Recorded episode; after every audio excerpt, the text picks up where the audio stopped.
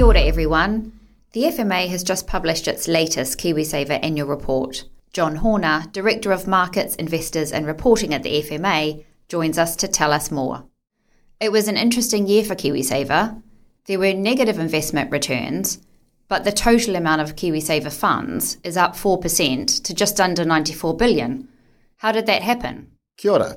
The growth in funds is largely due to contributions from members, employers, and the Crown.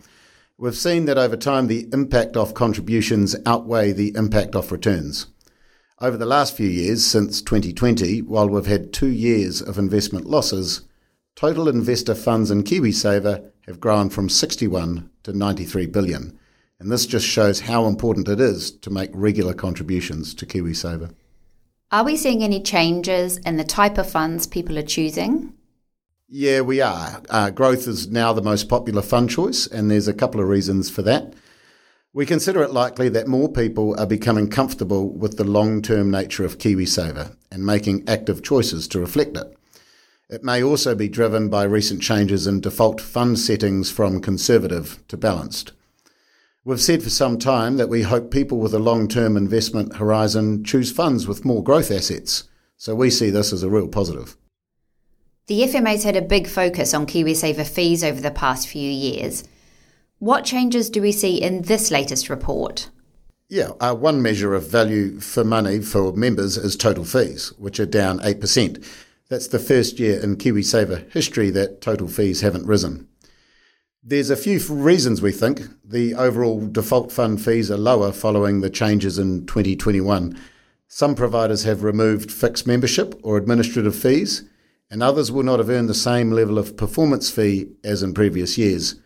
We think this is good news for KiwiSaver members in terms of fees, and we've been encouraging providers to share benefits of scale with members, and reducing fees is one way to do this.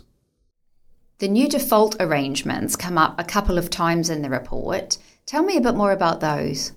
The year covered in this report was the first full year that default members were covered by the new arrangements implemented in 2021.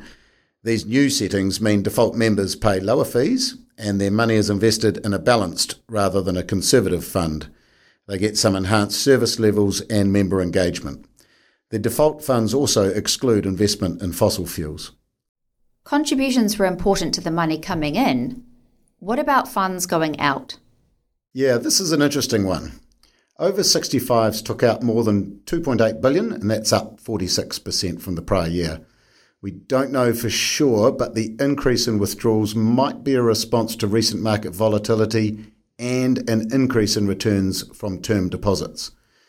We continue to reiterate that KiwiSaver is a long term investment and leaving money in KiwiSaver even after retirement can be beneficial. It also highlights the importance of quality financial advice around retirement. While withdrawals are up this year, a large majority of people over 65 are keeping their money in KiwiSaver. The markets have been really volatile for the past three years now. How has this changed investor behaviour?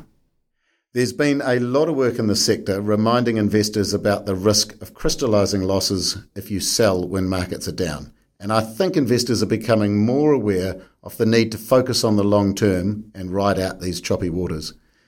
KiwiSaver's been going for 16 years now, and this is just the fourth we've seen negative investor returns.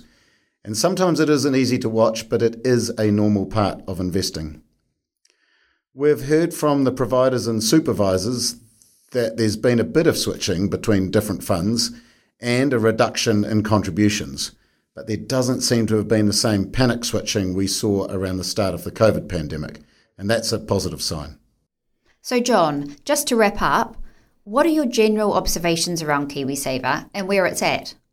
With close to 100 billion now invested in KiwiSaver and the rate of growth accelerating over time, it is critical to the financial security of New Zealanders in retirement.